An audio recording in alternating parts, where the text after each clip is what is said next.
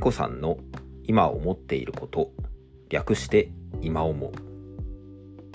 どうもニコさんですこの番組では私自身が見聞き経験してきたことをベースにしたちょっとした生活や仕事の工夫ハックみたいなものを話したり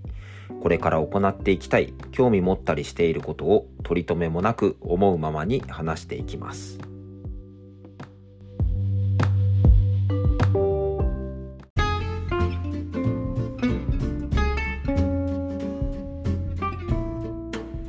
はい、ということで、109回目、4月19日の収録です。いつも聞いていただきまして、本当にありがとうございます。今回は、小さな夢が叶った日というテーマでお話をしたいと思います。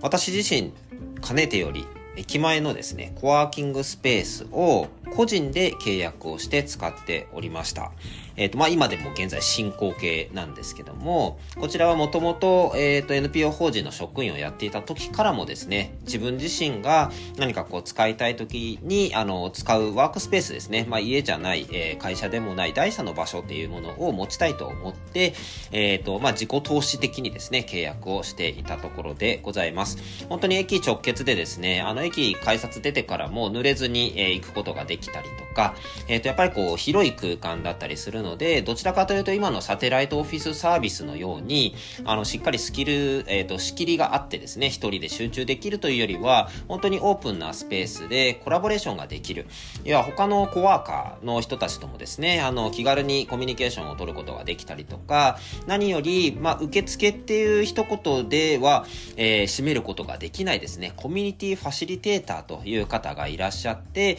まあ、その方ともですね、まあ、何気ない立ち話とかもしながら、あのー自分がやりたいことを過ごせるというような、あの、素敵な場所でございます。で、そこを使い始める時からですね、なんかこんな生活できるといいなってずっと描いていたものが、えっ、ー、と、一つありましてですね、それが、まずこの日ですね、叶ったわけなんですね。で、どんなことかというと、まあ、そこにはですね、子供の成長が大きく関わっているんですね。えっ、ー、と、私の、まあ、子供がですね、通っている小学校っていうのは駅から少し離れた場所ですので、なかなか駅に来る機会っていうのは日常的にあまりないわけですね。だそれこそ、まあ、家族で例えば旅行に行ったりとか、どこかに出かけるってなったらもちろん駅は使うわけなんですけども、でも、あの、今ですね、まあ、子供が習い事で駅前に来る機会がありまして、これまではですね、あの、必ず、まあ、付き添って家からしっかりその習い事の場所まで付き添うということをしていたんですけども、まあ、この度ですね、まあ、本人のやる気とか、やってみたいっていうような気持ちから、やってみようということでですね、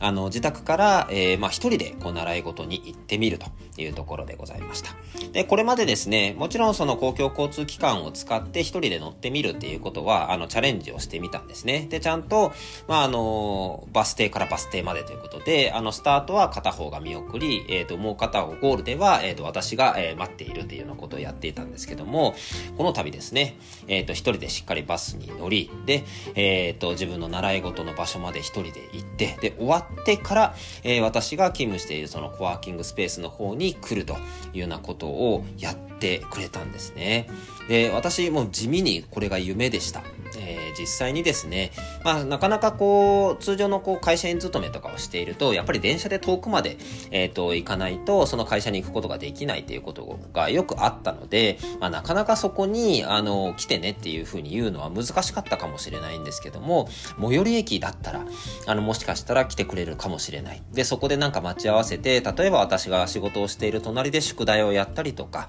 で、その後夕飯一緒に食べて帰ろうとか、いうことを、あの、地味にしてみたかったんですけども、それが、ついにかの、叶った日でですね、もうなかなか、あの、すごく嬉しかったんですよね。子供の前ではそんなに、あの、私大きい、なんか表情とか気持ちの変化っていうのはあんまり見せないのでね、あの、いつもちょっと車に構えちゃってる自分がいるんですけども、この日ばかりは本当に嬉しかったです。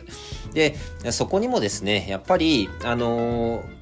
パートナーとも、ま、いろいろ、あの、苦労したところもありますし、子供自身もやっぱりドキドキしながらですね、きっと、あの、乗ってきたことだと思います。なんかみんなが、あの、日々過ごした中の、こう、まあ、成長の、あなんか一端がこういう形で見れてとても嬉しかったな、というふうに思ったので、今日はこの小さな夢が叶った日というテーマでお話をさせていただきました。はい。個人にしても団体にしてもできるのひらめきに出会えるような働きかけをしていきますし、もしこの番組をお聞きになられた方が、おっと思っていただけたのであれば、とても嬉しいです。それではまたいずれどこかで、バイバイ。